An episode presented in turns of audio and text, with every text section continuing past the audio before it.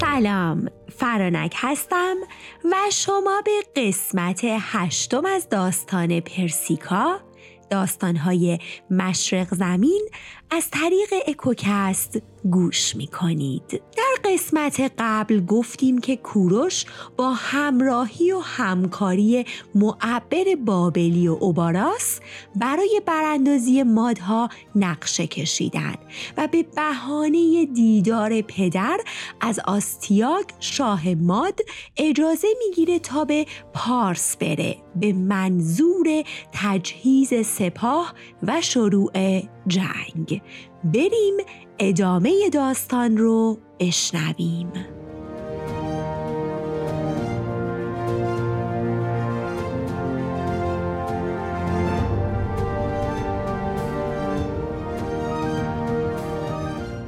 کوروش به محض اینکه از آستیاگ اجازه می‌گیره به اوباراس میگه که بار و بونه رو جمع کنه تا فردا هرچی سریعتر به پارس ره سپار بشن منتها اوباراس پیشنهادی به کوروش میده که کوروش قبول نمی‌کنه.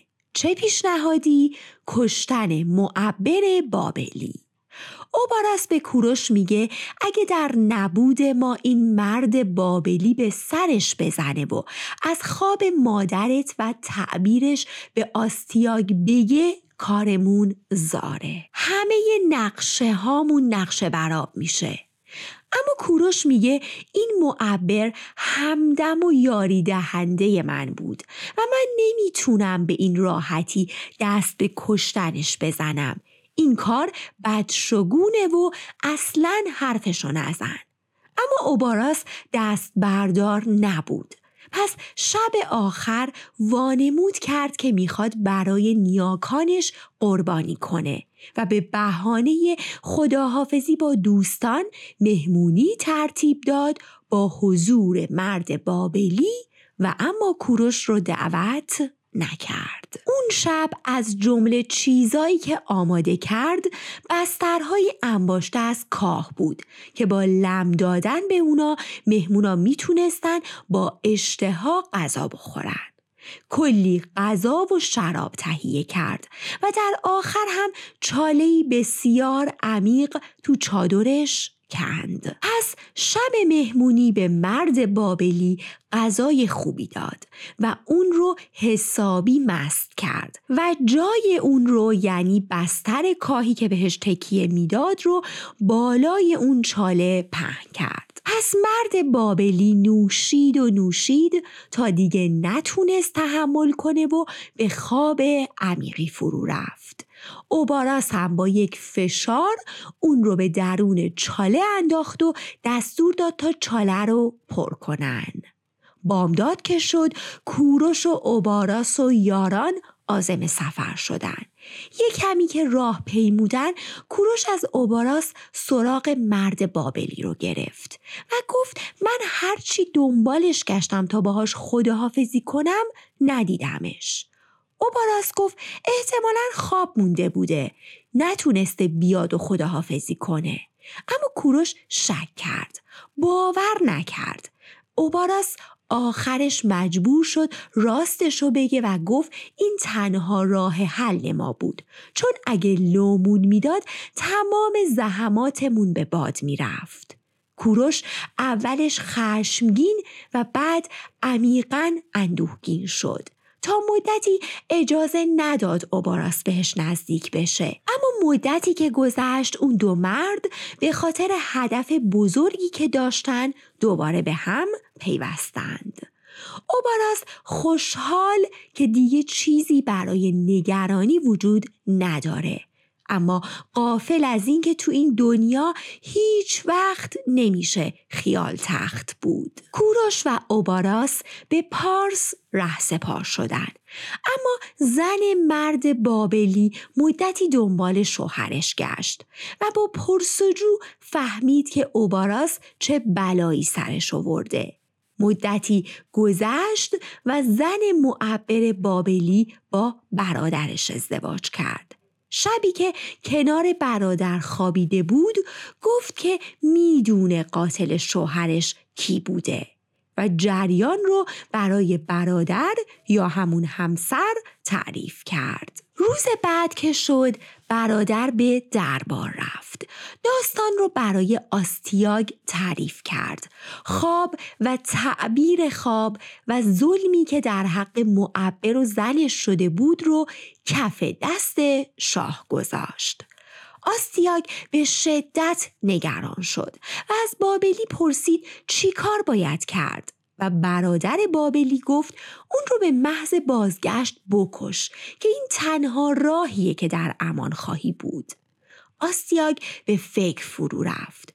حوالی شامگاه به وقت میگوساری وقتی گروهی از کنیزکان مشغول نواختن سیتار و رقص برای شاه بودند این شعر رو میخوندن. شیر که گراز را در چنگ خود داشت رهانیدش تا به کنامش بازگردد و گراز که در آنجا نیرومندتر می‌شد برای شیر اندوه بسیار به بار خواهد آورد و با آنکه ضعیفتر است سرانجام بر قویتر چیره خواهد شد.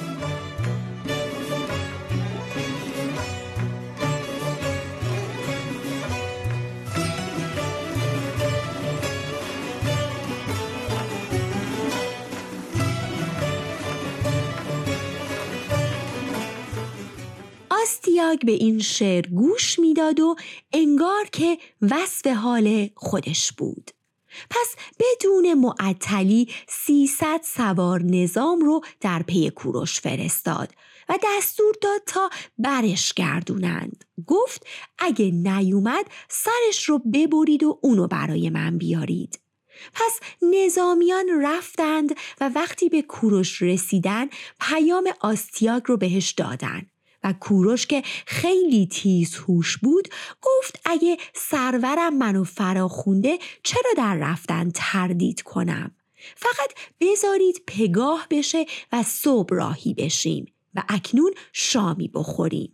پس اونها رضایت دادن و کوروش با کشتن تعدادی زیادی گاو و گاو میش و کباب کردن اونها مهمونی ترتیب داد. و همه نظامیان رو مست کرد و پیکی به سمت پدر فرستاد که هزار سوار نظام و پنج هزار پیاده نظام رو به شهری به اسم هیربا بفرست و پارسیان دیگر رو هم سریعا مسلح کن و بهشون بگو که به دستور آستیاگ این کارها داره انجام میشه و هنوز حقیقت رو براشون مشخص نکن بعد از اون سور و سات وقتی همه سواران به خواب رفتن کوروش و اوباراس سوار بر اسبهاشون به تاخت به هیربا رفتن پس کوروش مردان اونجا رو هم مسلح کرد و سربازانی که از سمت پدر اومده بودند رو نظم داد و اوباراس رو به عنوان سردار گمارد.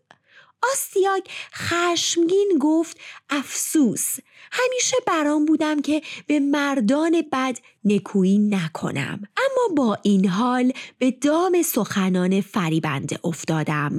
من کوروش که هیچ نداشت رو به کار گرفتم و برای خودم این چنین ویرانی بزرگی به بار آوردم.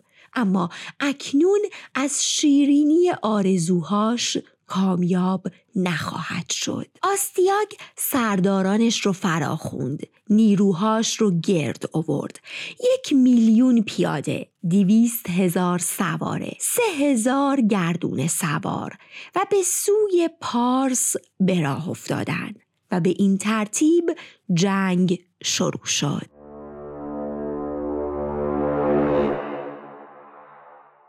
اوباراس سردار سپاه کوروش که مردی دوراندیش و بیباک بود از قبل پادگانهایی رو در معابر تنگ و بالای کوها تعبیه کرده بود و به این ترتیب مردم بیحفاظ شهر رو به اون مکانها برد و هر جا که مناسب بود برجهای مراقبت مستحکم بنا کرد. بعد از چندی آستیاگ با سپاهیانش وارد شهر شدند و شهر خالی از سکنه رو با خاک یکسان کردند. آستیاگ مکررن پیکهایی رو به سمت کوروش و پدرش میفرستاد و اونها رو تهدید می‌کرد.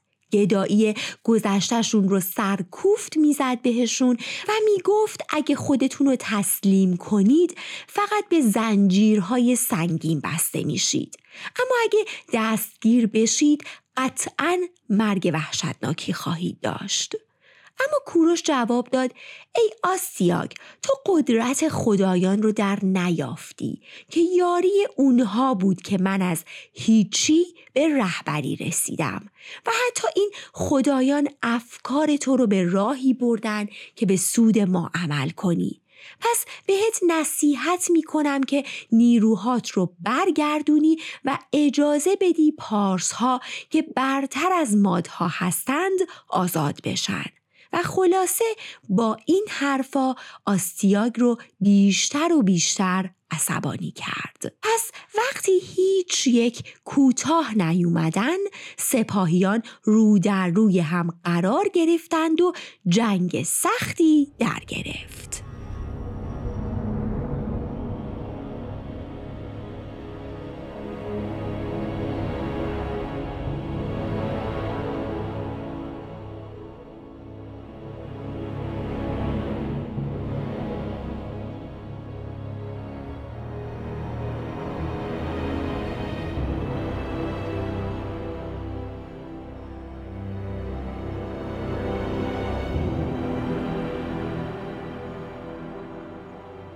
کوروش در جلوی سپاه آزرداد در جناه راست و اوباراس در جناه چپ و به این ترتیب شمار کثیری از مادها رو کشتند.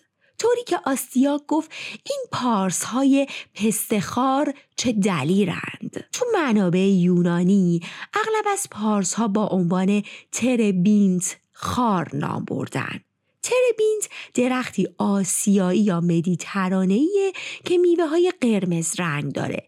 از نظر رنگ و اندازم شبیه پسته است.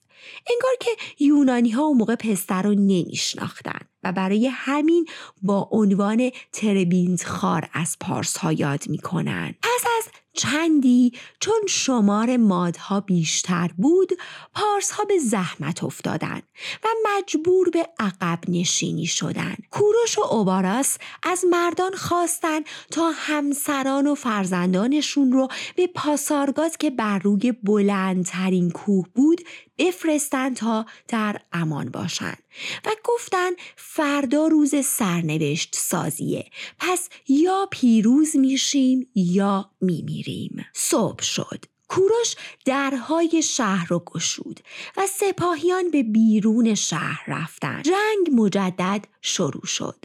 آزرداد به همراه پیرمردان از دیوارهای شهر دفاع می کردند. منتها بعد از مدتی در حالی که کوروش و سپاهیان مشغول جنگ بودند آستیاک با صد هزار نیرو شهر رو محاصره کردند. آزرداد رو حسابی زخمی کردند و پدر کوروش رو هم دستگیر کردند. آزرداد اونقدر بدجور زخمی شده بود که دووم نیاورد و درگذشت و کوروش موند و اوباراس آستیا که از این پیروزی ها و پیشروی ها نیرو گرفته بود سپاهیانش رو جمع کرد تا از گذرگاه های باریک به سمت پاسارگاد برد شهری که همه زنها و بچه ها و پیرها به اونجا پناه برده بودند.